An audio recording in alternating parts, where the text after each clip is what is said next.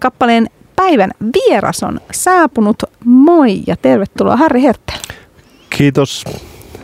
Ja sä oot Harri monesta tuttu, mutta runoilijaksi sua niin kuin eniten voisi sanoa, eikö näin? Joo, kyllä. Riippuu ainakin päivästä ja paikasta. Niin, tota, tämä runoilija on aina sellainen vaikea ammatti monelle muullekin, koska tota, et mitä se oikeastaan sisältää. Mutta jos me lähdetään kaivaa sieltä menneisyydestä, niin mikä sun niin kuin lapsuuden haave on? Har, harvan ihmisen haave on lapsena kai ollut runoilija. No ei se mullakaan ihan, ihan lapsena runoilija ollut, mutta kyllä mä vielä olin lapsi, kun olin sitä mieltä, että musta tulee kuvataiteilija. Et se oli ehkä semmoinen, sitten jos mennään ihan sinne jonnekin äh, niin vaahtosammutin korkeuteen, niin en mä enää muista tai tiedä, että mutta luonto on aina kiinnostanut ja tällä lailla ehkä mä halusin olla ammattijalkapalloilija tai jotain muuta semmoista, mutta, mutta runous tuli jo aika varhaisessa vaiheessa noin niin kuin ala-asteen viimeisellä luokalla alkoi pikkuhiljaa astua elämääni mukaan. No miten, niin kuin, miten runoilijaksi tullaan? Siihen ei varsinaisesti ole mitään tällaista niin kuin lääkärikoulutusta niin kuin lääkäreillä. Niin miten, miten niin kuin sun polku on ikään kuin vienyt? Sä oot kuitenkin ammattirunoilija. Mä luulen, että aika monella se lähtee jostain semmoisesta sisäisestä tarpeesta ää, ilmaista jotakin ja se on ollut itsellä se niin kuin, keskeisin vaikuttava tekijä siinä, että, että kun sanoin, että haaveilin kuvataiteilijuudesta, niin mä maalasin ja piirsin ja tein jotain veistosten ja installaatioiden tapaisia juttuja ja, ja tota, kaikenlaista performanssiin tutustuin ja, ja tota, tein graffitia ja bommailin ja sillä lailla. Ja sitten se kirjoittaminen tuli siinä niin jotenkin sivutuotteena. Ja, ja tota, kun aikansa oli kirjoitellut, ne oli ehkä lähinnä semmoisia teinin huonon, huonojen fiiliksien purkauksia, niin sitten kuitenkin alkoi lukemaan, että mitä, tavallaan ei mulla ollut silleen mitään niin tietämystä runoudesta. Ja sitten pikkuhiljaa yläasteikäisen alkoi lukea, lukea runoutta ja, ja tota, sieltä alkoi pikkuhiljaa löytää semmoisia juttuja, mitkä resonoi ja, ja tota, sitten että kyllä runoilijaksi tullaan kirjoittamalla ja lukemalla ja, ja nykyään yhä enemmän myös kuuntelemalla. Ja tietysti sitten äh, luulen, että se, sillä ei sinällään ole merkitystä, minkälaisen elämän on elänyt, mutta mä kuitenkin luulen, että monilla runoilijoilla, monilla taiteilijoilla ehkä on jotain, tämä nyt on vähän vaarallista sanoa näin, mutta, mutta jotain säröjä myös, niin kuin jokaisella ihmisellä, jota sitten äh, hakee niihin ratkaisuja ehkä. että et luovuushan ylipäätänsä on niin semmoinen yritetään keksiä ratkaisuja erinäisiin asioihin, on ne sitten ihan arkisia juttuja tai sitten äh, kirjoitusta tai mitä vaan. Että Tämä on mielenkiintoinen. Mä en ikinä ajatellut tätä tuolla lailla, että tavallaan se on niin kuin tietynlaista niin kuin ratkaisun hakemista se, että kirjoittaa auki. Kyllä, kyllä mä luulen, että sitä on, on paljon ja sitten kuitenkin jokaisella on joku syy, joku tarve kirjoittaa. Tietysti niin kuin, ei se tarkoita, että kirjoittaisi suoranaisesti omasta elämästä. Tosin itse kyllä käytän hirmuisen paljon omaa elämääni ja, ja tuttujen ihmisten elämää tavallaan materiaalina, mutta, mutta tuota, joku semmoinen, se, että mikä se tarve kullakin on. Ja sitten eihän se tietenkään voi yksinomaan olla se, että varmaan siinä tapahtuu jotain sellaista, että sitten huomaa, että ehkä on jotain luovuutta ja, ja ehkä taipumusta siihen ja, ja sitten siitä kaikkihan haluaa tehdä varmaankin jotain sellaista, mistä tulee mielihyvää ja onnistumisen kokemuksia ja, ja mulle taiteet on ollut sellainen keino saada niitä onnistumisen kokemuksia.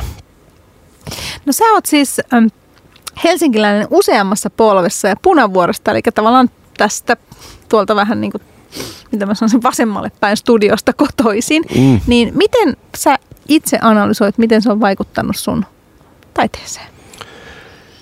Miten se on vaikuttanut? No nämä on melkein jo tietyssä mielessä kaksi, kaksi eri asiaa, koska niin kuin näen, että, että Helsingin kaupungin osat on monet tavallaan omia pieniä kyliä ja omia yhteisöjään. Että tavallaan, no niin ne onkin. Ja tämä on mun mielestä sellainen, mitä yleensä ihmiset, mä oon itse monen mm. polven helsinkiläinen töölöstä, niin mm.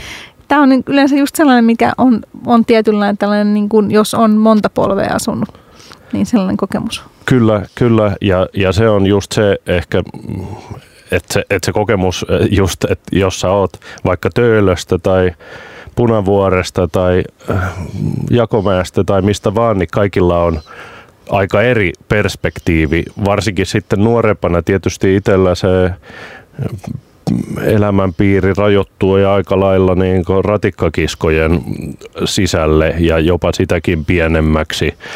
Äh, siis siinä mielessä, että, että se, mutta että miten se niin on näkynyt, niin on näkynyt kyllä varmasti silleen, että, että jotain tiettyä ylpeyttä on ollut siihen kotipaikkaan ja toisaalta sitten ehkä jotain semmoista historian tuntemusta ja siihen on ollut hirveästi itsellä kiinnostusta myös. Ylipäätänsä kaikki sukuhistoria on kiinnostanut vähän joka, joka haarasta. Ja tota, aika varhaisessa vaiheessa myös monet tämmöiset niin ikään kuin kaupunkirunoilijat kolisi, että, että ne oli, oli silleen, löysi jotain samaistumispintaa, vaikka joku Arvo Turtiainen eh, eli paljon ennen minua, mutta sitten kirjoitti kuitenkin jopa ihan niistä samoista kaduista ja samoista puistoista, missä itse hengas ja, ja eh, aloitteli sitä omaa kirjoittamista. Et, et kyllä se on ollut ja on edelleen Helsinki on semmoinen turva, että en mä osaa tätä kaupunkia niin pelätä tai silleen, että et kyllä tästä enemmän saa niin semmoista turvaa ja hyvää fiilistä. Mutta toi on vaikea, vaikea kysymys, että miten se on näkynyt. Toisaalta sitten mussa on myös tällainen suuresti luontoa rakastava puoli, että mä olen lähestulkoon kaikki lapsuuden viikonloput ja lomat ollut aina landella. Ei kylläkään kauhean kaukana, mutta landella kuitenkin ja ollut niin jotenkin ainakin itse koen, että on ollut tosi vahvassa yhteydessä luontoon ja se on edelleen tosi tärkeä asia niin, että, että tavallaan niin kaupunkiluonto kuin sitten, että mennään vähän kauemmaksi. Helsingistäkin löytyy ja, ja pääkaupunkiseudulta älyttömästi hienoa luontoa, mistä nauttia. Mutta et, et ne niinku molemmat piirteet näkyy mun runoudessa myös. Et ehkä mä aluksi jotenkin oli äh, tarve enemmän olla siellä kaupungissa, vaikka kyllä edelleenkin monet runoista toki on ihan, niin kuin nyt vaikka uusimmassa kirjassakin ollaan paikoitellen ihan kerrotaan tarkasti, että mennään vaikka Tukkutorin Lidliin tai jotain muuta sellaista. Että kyllä ne paikat on, mutta sitten on myös äh, jotain määrittelemätöntä luontoa ja luontokokemuksia ja näin. Niin sulla on nyt tullut, tullut tota, tai just tulee, niin seitsemäs runokokeilma. Eli sulla rupeaa, toi runolijan urakin on aika pitkä, eli ensimmäinen on tullut 2011. Tämä on ollut sellainen, kunnes oppii kävelemään. Ja nyt sitten tämä uusin, joka nyt ihan just, eikö se ole huomenna tai ylihuomenna Joo. tulee, niin tiedän sen olevan rakkautta. Niin tota, näähän on, kun seurataan sun erilaisia tota, noin runokirjoja, niin siellä on aika erityyppisiä just, että siellä on vähän urbaania katurunoutta ja sitten on tavallaan vähän ö, tällaista ehkä niin kuin, miten mä sanoisin, jotenkin sellaista tavallaan enemmän aforisminomaista ja sitten mm. on ollut tavallaan perheeseen keskittyvää. Ja nyt sitten tämä uusinhan siis on vähän tätä, tähän aikaan liittyvää hyvin, hyvin voimakkaasti. Joo, kyllä uusin on, on tota, tosissaan huomenna pitäisi tulla Tallinnasta painosta. Eli tällä hetkellä ne kirjat on jo jossain olemassa ja, ja tänne päin siirtymässä ja virallinen julkaisupäivä on sitten keskiviikkona. Toi uusin teos on, on aika lailla jatkoa mun vielä toistaiseksi uusimmalle Kaikki tunteet sallittuja kirjalle siinä mielessä, että siinä on paljon, paljon samanlaista semmoista helposti niin kirjoittajan omaksi elämäksi mieltä, miellettävää niin lyriikkaa, jossa tavallaan se perhe, perheelo ja siihen liittyvät ilot ja surut ja, ja vitsaukset on, on mukana. Ja nyt sitten on paljon tästä niin korona-ajan lapsiperhearjesta, eikä nyt ihan pelkästään lapsiperhearjesta, mutta paljon, paljon siitä, niin kuin, että mitä se omalla kohdalla on ollut ja sitten niin runomuotoon pukenut, pukenut sitä. Joo, siis tämä Kaikki tunteet sallittuna, joka on muistaakseni no pari vuotta vanha, eikö Joo. Joo. Niin tota, sehän on nimenomaan tällainen, itse löysin paljon samaistumisen pisteitä siitä, koska itselläänkin on lapsia, että siinä on hyvin paljon tätä näitä erilaisia tunteita, mitä vanhemmuus herättää. Eikö se tunnu tavallaan, tai miltä se tuntuu niin kuin jakaa näitä? Nehän on kuitenkin, ainakin tuntuu, että ne on niin kuin sun tunteita, mm. jotka sieltä lähtee maailmalle. Ja osahan on hyvinkin sellaisia kipeitä. Mm ja vanhemmuus on musta vähän niin kuin kipeämpi asia kuin rakkaus yleensä tai tällainen, koska mm. siellä on just tämä, että kaikki tunteet ei välttämättä, niitä ei kannata sanoa ääneen. Niin.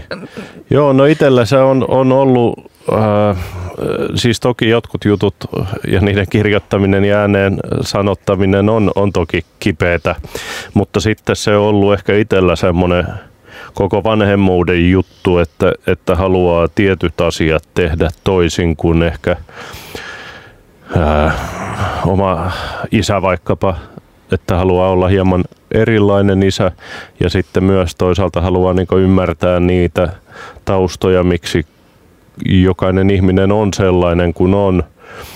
Tässä uudessa kirjassa on, on ehkä vähemmän semmoisia, tai on sielläkin niin ki, kivuliaita, vaikeita juttuja, mutta mä sanoisin, että se perussävy jää, kuten nyt oikeastaan tuon aikaisemmankin kirjan kanssa, aika semmoiseksi mm-hmm. positiiviseksi, että mä oon vähän suorastaan haastanut itseäni viime vuosina siinä, että miten, miten kirjoittaa niistä elämän positiivisista ja hyvistä jutuista ilman, että se on semmoista diibadaabaa, että, että tavallaan puhuja samaan aikaan näkee myös kaiken sen, tai kaiken, mutta, mutta näkee sen, että, että vaikka itsellään asiat olisi jollain hetkellä hyvin, niin toisaalta on kokenut tarpeeksi, tietää, että, että se ei aina ole sitä ja ehkä sitä sen takia osaakin enemmän arvostaa ja, ja toisaalta sitten myös, että, että on monia, joilla asiat on myös paljon huonommin ja, ja tavallaan niin kuin näitä elämän perus, perusasioita ja semmoista niin kuin ihmisyyden arvostamista. Täällä maanantai-kappaleessa juttelemme tänään runoilija Harri Hertelin kanssa, jolta juuri yli huomenna ilmestyy uusin, eli seitsemäs runoteos Tiedän sen olevan rakkautta. Kerro hei vähän, miten, mistä sä oot saanut inspiraation tähän uusimpaan teokseen, joka ikään kuin kertoo vähän tästä korona- tai poikkeusoloista, sanotaan näin.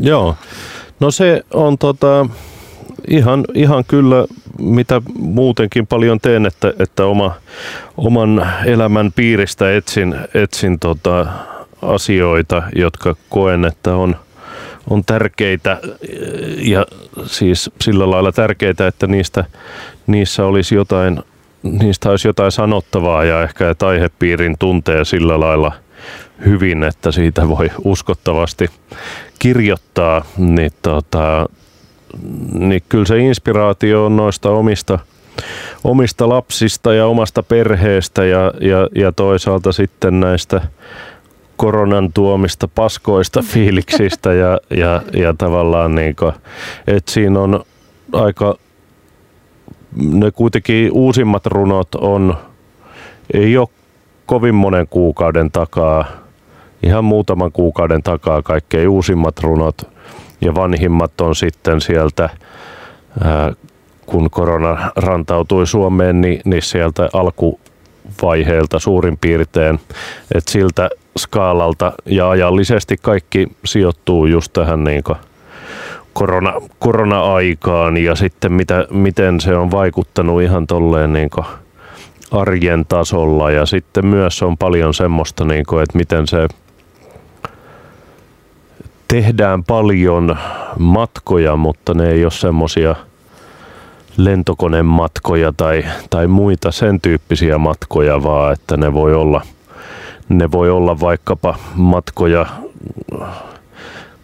kotikeittiöön, jossa tehdään tyttären kanssa pizzaa tai jotain muuta. Ja, ja tota, ylipäätänsä se niin lasten, lasten kyky nähdä, nähdä ihmeitä ja ihme, ihmetellä asioita ja, ja tavallaan olla itse asiassa tosi, tosi läsnä, niin on, on aika, aika mieletön ja, ja sitten kun siihen osaa heittäytyy mukaan, niin sieltä, sieltä saa hirmuisesti.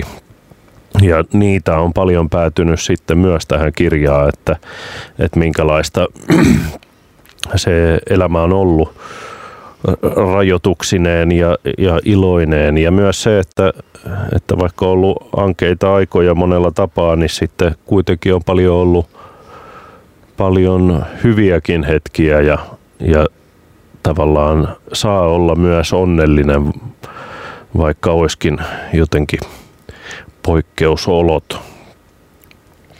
Mistä tämä tota, nimi tulee? Sulla on siis Harri Hertel, täytyy, jos ei joku kaikkia Harri Hertelen teoksia tiedä, sulla on aivan ihania nämä teosten nimet, että täällä on kunnes oppii kävelemään kutsumista kodiksi, älä häiritse iltaa, maisemainen sadetta ja pelotta, kaikki tunteet sallittuja ja nyt tämä uusin, tiedän sen oleman rakkautta, niin mistä tämä on todella niin kuin jotenkin lyyrisiä ja nämä itse nimet, niin miten, miten esimerkiksi tämä uusin on nyt syntynyt? No kaikki näistä nimistä on itse asiassa niin löytynyt kirjan, aina kunkin kirjan jostakin runosta ja, ja sitten ne on vaan aina tuntunut, että ne tiivistää jotain sen kirjan sisällöistä ja, ja fiiliksistä niin, että, että tavallaan se on semmoista jonkinlaista johdatusta tavallaan ne nimet, että, että ne on vaan ikään kuin löytynyt. Ja, ja tämä uusin on tavallaan, mä koen, että se on muutenkin tavallaan semmoinen jonkinlainen rakkauden tunnustus omille lapsille ja, ja tota, sitä kautta niin se on, on löytynyt. Mä en sitä halua ihan liian tarkkaa mm. paljastaa, mutta se sitten selviää sieltä, sieltä kirjasta. Niin, niin. Mutta kyllä se rakkaus on siellä enemmän tai vähemmän joka sivulla mukana ja niin kuin rakkaus usein, niin aika monenlaisissa muodoissa – No kerro vähän tämän uusimman kirjan kirjoitusprosessista tai sun runonkirjoitusprosessista noin yleensä. Sulla on lapsia, me ollaan tässä jo kuultu se tavallaan, että sulla ei ole sellaista häiriötöntä niin kuin aikaa, päivät ja yöt. Niin kuin joskus ajatellaan, että runoilijat on sitten sellaisia, että ne vaan niin kuin tuolla tiedätkö, viettää dekatenssia elämää mm. ja laittaa tota, lauseita paperille koska vaan, mutta, mutta säkin oot perheellinen ihminen, niin se ei ehkä ole ihan niin mahdollista. Kyllä, äh, onneksi joskus on dekadenssiakin hetkittäin, mutta, mutta on, elämä on aika semmoista säännöllistä ja, ja sillä lailla niin tarkkaa, mutta itse asiassa ne elämän rutiinit sopii mulle, mä tykkään niistä, mä oon paljon tuotteliaampi, kun on, on sopivasti vapautta ja sopivasti rutiineja. Kirjoitusprosessi on lähestulkoon aina samanlainen, että mä vaan kirjoitan ja hyvin harvoin tiedän esimerkiksi, että mitä mä olen tai saattaa mulla joku aavistus olla, mitä mä oon tekemässä, mutta usein ihan jo, kun mä alan yksittäistä runoakin kirjoittaa, niin mulla hyvin harvoin on tietoa, mitä mä alan kirjoittamaan. Se lähtee jostain yhdestä säkeestä, yhdestä kuvasta, yhdestä tilanteesta ja sitten se jotenkin muotoutuu runoksi. Ja sitten kun niitä runoja alkaa olla tarpeeksi paljon, niin sitten niistä alkaakin katsoa, että ahaa, että täällä nyt nousee tämmöiset asiat ja, ja sitten niitä vähän tietoisemminkin saattaa mennä siihen suuntaan, että, että kirjoitetaan tästä, mutta, mutta se on kyllä aika vahvasti semmoista niin kuin et, et kun puhuu tuossa aikaisemmin siitä jostain tarpeesta, niin kyllä ne jostain tarpeesta aina, aina tulee. Ja, ja tota, mikä se tarve milloinkin on. Ja sitten myös mulla on, niinku, mulla on semmoisia tosi lyhyitä runoja, jotka on, on ikään kuin semmoisia henkisesti haikuja. Ne on yleensä jotain kuvia, niissä on paljon myös luontoa mukana ja sitten niissä kuitenkin on joku oivallus, joku viesti, vaikka se olisi ihan vaan muutama sanakin se runo tai aforismi. Ja sitten mulla on vähän semmoisia pidempiä, kertovampia, tarinanomaisempia runoja. Ja tämä nyt uusi kirja on pääpaino on enemmän siellä vähän pidemmissä, enemmän tarinanomaisissa runoissa. On siellä niitä lyhkäisiäkin joukossa aina rytmittämässä sitä ja, ja näin. Mä aina mietin, ja sulta mä uskallan kysyäkin, että miten tavallaan, mä ymmärrän sen prosessin, että miten valitaan kirjaan runoja, mutta miten sä laitat ne järjestykseen? Tavallaan, että onko siinä joku tällainen tarinan kaari vai miten sä niin mietit? Esimerkiksi tämän uusimman kirjan, tiedän sen olevan rakkautta, joka ilmestyy tällä viikolla, niin miten sä oot ikään kuin miettinyt sitä draamaa? Että mietitkö sä jotain draaman kaarta? Mietin, toki se mulla tulee vähän myöhemmässä vaiheessa enemmän mukaan siinä kohtaa, kun materiaali alkaa olla jo aika kivasti. Mutta joskus on myös ihan semmoisia tilanteita, että vaikka tietää tai huomaa, että tästä ikään kuin puuttuu joku asia ja, ja lähtee kirjoittamaan sitä, mutta monesti myös se niin kuin, ne vaan, ne on vähän semmoisia fiilisjuttuja, että ne tuntuu oikeilta tiettyyn kohtaan ja sitten tietysti onneksi on yleensä vähintään yksi ihminen, jonka kanssa sitten sitä palapeliä järjestellään niin, että mikä mahtuu kirjaan ja mikä ei, mikä on niin sen kirjan kannalta oleellista ja, ja sitten mikä se järjestys on.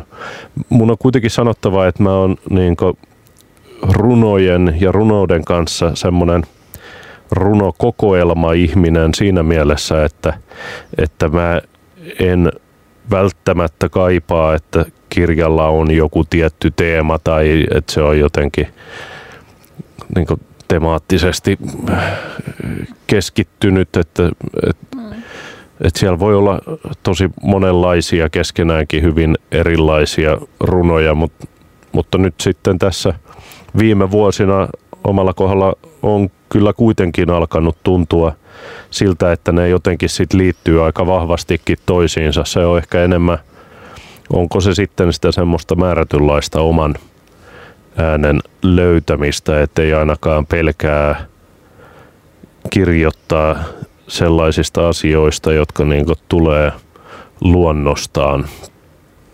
Mietit sä jossain vaiheessa, jossain vaiheessa tota tässä, että tota, miltä nämä runot kuuluu lausuttavana runoilijaharjoittajana? No kyllä se oikeastaan on, on omassa, kun kuitenkin esittää runoja paljon ja, ja oikeastaan niin sitä on, se on koko aika kulkenut se runojen ääneen esittäminen mukana, niin kyllä se on, se on oikeastaan aina niissä runoissa mukana. Jo, ainakin jollain semmoisella tasolla, että, että mikä niiden rytmi on, miten ne sanat keskenään, miltä se kuulostaa ja tuntuu, mutta kyllä mulla on melkein aina, kun runo on valmis, niin mä melkein heti kokeilen, että mä, tai siinä kohtaa, kun mä haen sitä, että onko runo valmis, niin mä luen sitä alusta loppuun ja, ja mulla se rytmi on aika, aika keskeinen juttu runoissa, että, että rytmi on niin yksi semmoinen asia, joka niistä oikeastaan tekee runoja. Et, et viime kirjassa Hesarissa sanottiin jotenkin, että, että jos luulet, että nykyrunous on jotain outoa ja vaikeaa, niin lue tämä tai jotenkin sille, että, että mun runot ja tapa, jolla mä pyrin kirjoittamaan on, on semmoista, että se niin kuin, mä toivon, että se aukeaisi sinällään kenelle vaan, että ei tarvitse mm. olla hirveän perillä runoudesta saadakseen siitä jotain kiksejä. Ja sitten kuitenkin niissä pitää olla jotain semmoista, että se kestää sitä niin kulutustakin. No sä oot tosiaan järjestänyt tällaisia lavarunoustapahtumia ja muitakin tällaisia tavallaan ö, asioita, mitkä yhdistää esimerkiksi musiikkia ja puhetta ja muuta, niin tota, ö, et tuntuu, että sulle tavallaan se just se lausuminen on hirveän tärkeää ja näähän tuo ikään kuin lähemmäs yleisöä näitä. Joo, siinä ollaan, ollaan tietyltä osin vähän niin kuin eri, erikin maailmassa kuin noiden kirjojen kanssa. Että kirjojen kanssa se nyt kuitenkin on se oma lähes pyhä hetki, kun lukee kirjaa ja, ja siinä on vain niin kirja ja itse ja kaikki rauha ja, ja kyky kuvitella kaikki. Sitten se tilanne, jossa ollaan vaikkapa ravintolassa tai kahvilassa, kirjastossa, konserttisalissa, missä ikinä ja kuullaan sitä runoa, niin, niin on tietysti tosi erilainen, mutta siihen niin kuin, mihin on itse runotapahtumien kanssa pyrkinyt on just se, että, että tavallaan ehkä ihmiset, että josko ihmiset vähän rohkeammin uskaltaisi tulla lähemmäksi runoutta ja sitten taas siinä niin oma runo käsitys, niin sinne mahtuu niin monenlaista, että, että mä en pelkää runouden puolesta tai runouden imagon puolesta, vaikka mitä kutsuisi runoudeksi. Mun on niin ihan mahdoton kuvitella tilanne, jossa runous olisi liian suosittua esimerkiksi, vaikka, vaikka runous onkin kohtuullisen suosittua ja voisi olla vielä tosi paljon suositumpaa ja näin, niin silti tavallaan mun mielestä se on vaan hyvä, mitä enemmän kaikkea mahtuu runouden alle ja, ja sen, niin kuin, että se on semmoista jakamisen, jakamisen kulttuuria. No, äh, onko näitä lavarunoustapahtumia nyt tulossa? Nythän kun kaikki rupeaa avautumaan. No joo, on niitä, on niitä pyyhitty kyllä paljon kalenterista poiskin, äh, mutta nyt onneksi on, on tulossa. Äh, helmikuun puolella luultavasti ei vielä, että ne on vielä toistaiseksi joutunut pyyhkimään pois, mutta maaliskuussa mulla on tuossa Helsingissä on säännöllinen klubi tuossa Hesarilla, Tenho-ravintolassa on kansainvälisillä Poetry Slam-säännöillä kisaillaan runoista ja väittäisin, että siellä on niin ensiluokkainen ympäristö tulla tsekkaamaan, että mitä helsinkiläisessä pääkaupunkilaisessa lavarunoskenessä tapahtuu kerran kuukaudessa. että se on se, on se niin semmoinen säännöllinen ja sitten on paljon yksittäisiä ää, tapahtumia, joita tulee sitten milloin minnekin ja sitten on omia, omia keikkoja aina silloin tällöin, mutta ne on ne slämit, mikä nyt ainakin maaliskuussa lähtee ja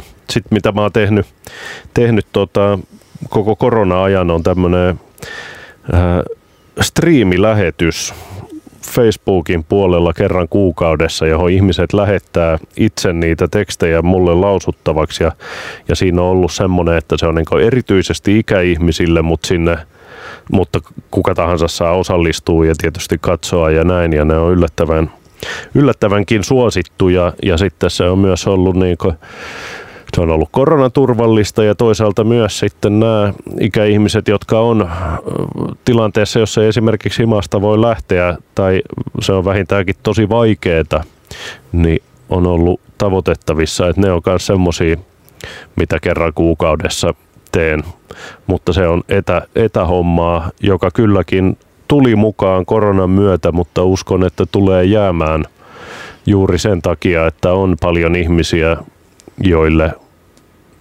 se on ihan mielekäs tapa kuluttaa runoutta ja oikeastaan niin myös joillekin välttämättömyyskin, että, että se on ollut ihan, ihan yllättävääkin. Sä oot myös runoilija Harri Hertteen luvannut meille tänään vähän tällaisen niin ystävänpäivä henkisen runon, jonka kuulemme ihan kohta. Du bland vänner. Radio Helsinki. Nyt runoilija Harri Hertteen on luvannut meille kaksi erilaista runoa. Ja tota, haluatko esitellä nämä jotenkin? Joo, nämä on molemmat äh, tämän ystävänpäivään mielestäni kohtuullisen hyvin sopivia. Ne on molemmat myöskin tuo ylihuomenna ilmestyvästä kirjasta. Ja äh, tämä ensimmäinen on itse asiassa tuon ylihuomenna ilmestyvän kirjan avausruno. Ja se syntyi niin, että olin Helsingin keskuspuistossa pyöräilemässä koronassa oli juuri sellainen vaihe, että taas pikkasen maailma oli pikkasen avoimempi ja jotenkin ihmiset tuntui toiveikkaammilta ja, ja näin. Ja siitä, nämä on siis enemmän tai vähemmän aina nimeämättömiä nämä mun runot, kuten nämä molemmat on. Tässä tulee tämä ensimmäinen. Kaikkialla näen ihmisiä istumassa – nauramassa, jakamassa ajatuksia ystävien kanssa, heilutellen huolettomasti jalkoja, virtaavan veden yläpuolella, maasta nousee sieniä, asterien ja malvojen kukkiessa, pihlajat punaisia, kuten aina, on nytkin helppo olla varma, että meillä yhdessä on kyky ratkaista mikä tahansa ongelma tällä rakkauden määrällä. Siinä oli tuo ensimmäinen. Joo, ja kyllä kuulee, että sä oot tottunut myös lausumaan. Joo, joo on, näitä, on näitä lausuttu. Tämä toinen on semmoinen, että se ei ehkä ihmeemmin ää, selittelyjä vaadi. Tapasin ystävän ja vietimme illan. Ilman maskeja puhuimme päämäärättömästi, keskustelulle antautuen – kuunnellen ja kuunnelluksi tullen. Eikä korona ollut aktiivisesti läsnä vaikka kaikessa mukana, kun kaivelimme menneisyyttä, innostuimme tulevasta, läikytimme rommikaakauta kuin näin saisimme olla aina. Nyt hinkkaan rommeja lattialta, mietin hetkellisyyttä, miten tärkeää on voida välillä kohdata ystävä – nauraa himmeässä valossa, kuunnella musiikkia, puhua asioista, joita haluaa tehdä, sitten kun se on taas mahdollista. Ja vaikka unelmat eivät myöhemmin toteutuisikaan, saatoimme hetken luottaa niiden varaan, uskoen, että ihminen löytää aina lopulta keinon tulla yhteen ja iloita toisten olemassaolosta. Nämä oli kyllä Kiitos. Kiitos. Ne oli mun mielestä semmoista ystävän, ystävänpäivä. Kyllä, nämä oli todella hyviä.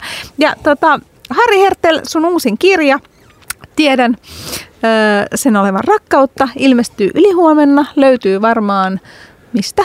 No ainakin enostone.fi.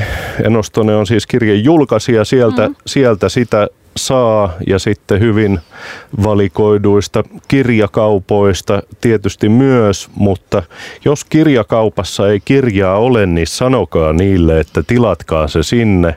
Se on vähän runouden kanssa semmoinen haaste nykyisin, että yhä harvempi, jopa iso kirjakauppa, niin ei välttämättä ota mm. runoutta muuta kuin jotain semmoisia, että tekijät on kuollut sata, sata vuotta sitten tai näin, niin ne tarvitsee myös sitä viestiä, että me haluttaisiin runoutta, mutta ainakin kustantamo Enostone kautta saa tilattua aika maltilliseen hintaan omasta mielestäni.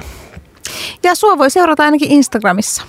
Se olisi aivan ihanaa, jos Instagramissa tai Facebookissa etsii Harri Hertelni. Niin sieltä löytyy sitten myös usein näitä runouden ja musiikin ja muiden asioiden kuulumisia ja usein pääsee runojakin lukemaan tai ainakin niiden jotain ensiversioita paljon ennen kuin ne kirjoihin päätyykään.